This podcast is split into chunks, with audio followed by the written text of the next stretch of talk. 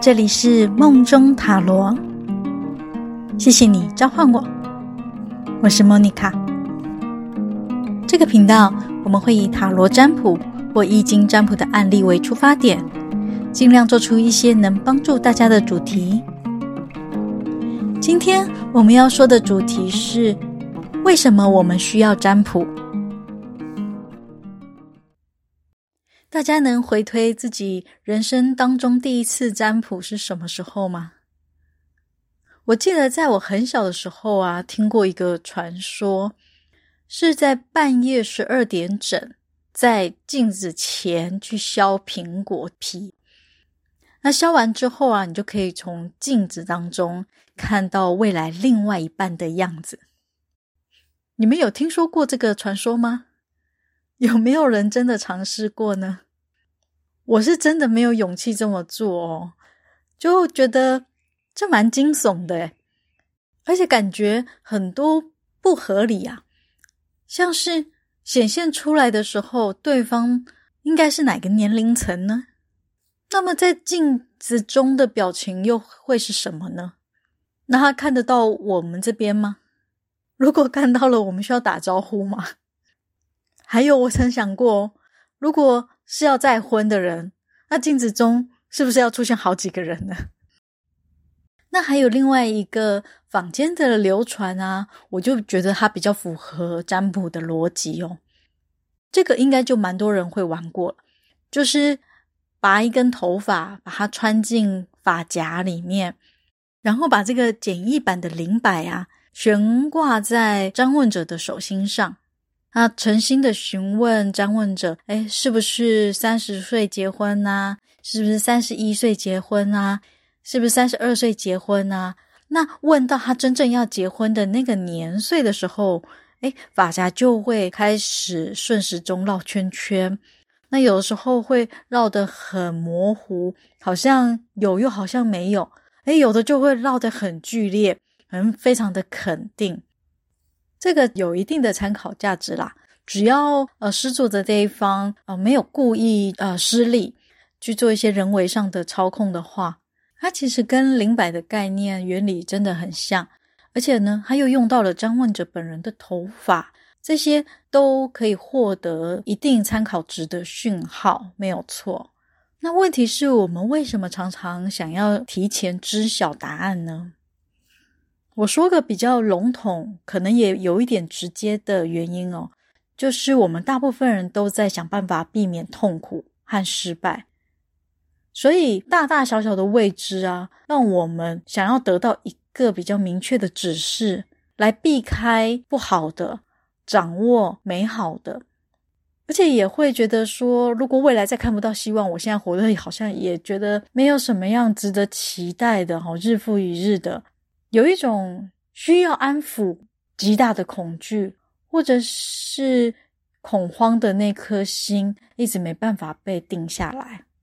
所以，我们很常会听到占问者说啦：“我早知道就不要嫁给他，或者是早知道我就不应该念那个科系。”有很多啊，早知道就怎么样怎么样的事情哦。那早知道就一定可以改变命运吗？有时候真的不一定哦。前不久啊，我妈妈拿到了一张刮刮乐，她没有事先跟我讲，只是突然就跟我说：“哎，你今天帮我算一下我的财运如何？”那后来我们因为聊到其他事情，我就忘了把它算，以至于当下我没有那个机会跟她说，占卜啊不是这样用的。刮刮乐的乐趣就是在可能会有啊，或可能没有啊。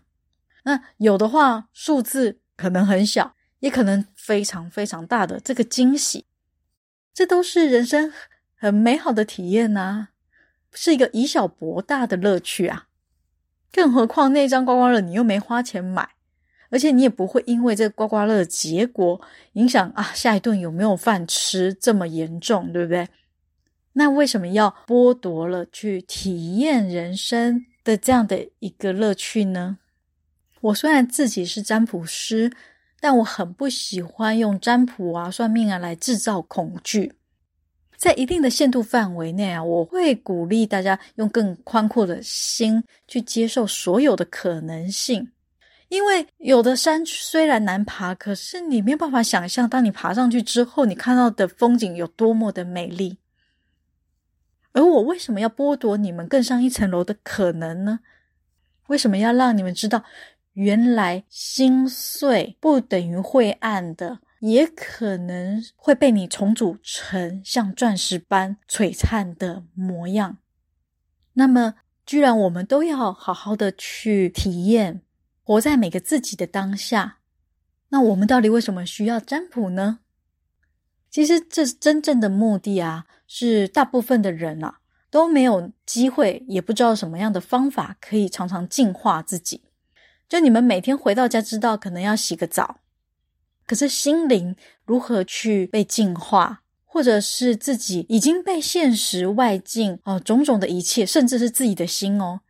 欺骗到没有办法逃脱的困局当中，这都会让你们原本有的灵动哦，完全发挥不了作用，就是心忙了、脑钝了。而借由占卜啊，我们是可以把本来知晓的一切展开出来，方便解读每个起心动念如何控制大趋势的走向，其中包含了个人的潜意识。也包含集体潜意识。换句话说，占卜就像是在你眼拙啊、心盲啊、脑钝的时候，给你的提醒跟暗示，并且预示可能的未来，提供你比较有效的调整依据。听到这边，或许有些人觉得啊，那还好，我应该没有眼拙、心盲又脑钝。这个你最好是问问你，呃，跟你亲近的亲友，因为反过来说，你想想看你身边的亲友，是不是也很容易发现他们眼睛到底出了什么问题，心里到底想了什么，脑袋怎么会这么想？是不是有很多类似的例子，对不对？旁边人一定知道哪边不对劲，就是不知道从哪个角度告诉当事者，讲着讲着好像就沦为八卦啦。好像三姑六婆一定要去插足对方生活啊，呃，这样的一个风险，所以占卜是最直接的。那比较像是哦，视障朋友的导盲犬啊，脚踏车的辅助轮，或者是行车导航。像我真的非常感谢 Google 去设计了 Google Map，它解决了我人生的一大难题，简直是神赐的礼物。那我突然想到，前阵子听到一个冷笑话，我也不知道是我朋友自己想出来的，还是呃他从哪边网络听来的笑话。他跟我说我很像酱油，因为久不久就会需要来找我沾一下。我听了觉得大笑，这还是我笑点很低吗？总而言之，占卜啊是小至坊间的游戏哦。大到整个国家都有可能是借由啊，像抽什么国运签呐等等的方式来预知天命哦。这边我想到曾经有一个非常非常厉害的占卜师哦，名叫雷诺曼，他有很多的事迹是从大文豪大仲马的文献当中传出来的。那当时有非常非常多的人啊，会捧着大钱去找雷诺曼占卜，其中就包含拿破仑。雷诺曼啊，曾经预言了拿破仑跌宕的一生哦，也早就跟他说明了他的运势会和一个女人结婚之后越来越好，越来越好。可是当你要跟他离婚的话，这个运势就开始下坠了。诶，如果是你哦，你都听到了这样的一个关键要素，你会不会提醒自己一定要坚守这段婚姻？拿破仑显然没有哦，他。听了这样的一个预言占卜之后，明明结婚之后的运势路线都跟着这个占卜师讲的一模一样，可是后来他不知道是忘了呢，还是他认为应该不至于有影响吧。总之，他最后还是和他的妻子约瑟芬离婚了。他这边有明确啊、呃、记载的史料啊，是在拿破仑离婚前。可能甚至连他妻子都还没有被告知的情况下，雷诺曼呢又再度发挥他的占卜功力哦，说拿破仑即将离婚哦。拿破仑还因此气到把雷诺曼关押了十二天。可是，在那不久后，拿破仑就真的离婚了，而且同年他又娶了他的第二任妻子。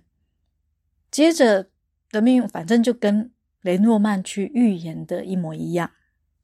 这些故事有点像说，哎，你知道你接下来命运像是坐云霄飞车，那明明有一条路是让你去做旋转木马就很开心了，你偏偏要去排队坐云霄飞车。然后占卜只是让你有个心理准备，你即将要坐云霄飞车。在某一个程度上，我们还是有一定的选择权的，不是都是死死的命运。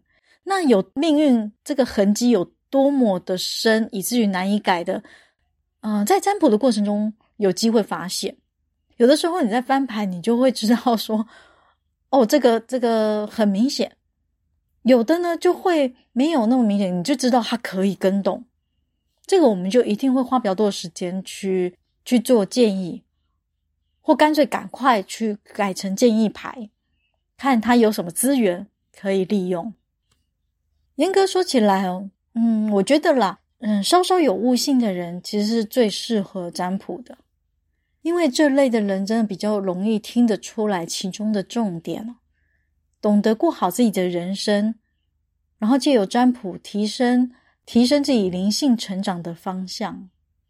那么啊，业障比较重的哦，魔障比较重的占卜呢，会比较像是慢性病的药，能给的就是比较及时，然后稳定定量的给予，让他们控制下来。那如果是大彻大悟的，就真的不用算了啦。就像你没近视，你戴什么眼镜啊？最明显的指标就是有一些贤者，他们会连自己什么时候要离开都一清二楚，需要早一点、晚一点还可以自己决定。大家应该都有听过这样的事情吧？总之，占卜在迷茫的时候依赖没有关系，长远来看呢、更应该要让大家在一遍一遍的过程当中。找到智慧、勇气以及战胜未知的方法。但我刚才讲的一遍一遍哦，是每隔一段时间，至少三个月吧，哦，再来验收一次，哦，或是半年再来验收一次，不要两周来一次，然后问的还是同一个问题。虽然我不会，我如果有空，我不会拒绝你，也是对你的帮助是比较有限的。所以你们呢？现在哦，人生在哪些阶段呢？有没有觉得现况有一些呃是自己走不出的困境，觉得苦恼的事情？还是好奇自己未来的发展？那就都欢迎来占卜一下喽。好了，今天的节目为什么我们需要占卜？就先说到这里。希望对你们有帮助。如果喜欢的朋友啊，请帮我们分享出去，让我们共创更多、更深、更广的美丽境界吧。再次谢谢你的召唤，我们下次见。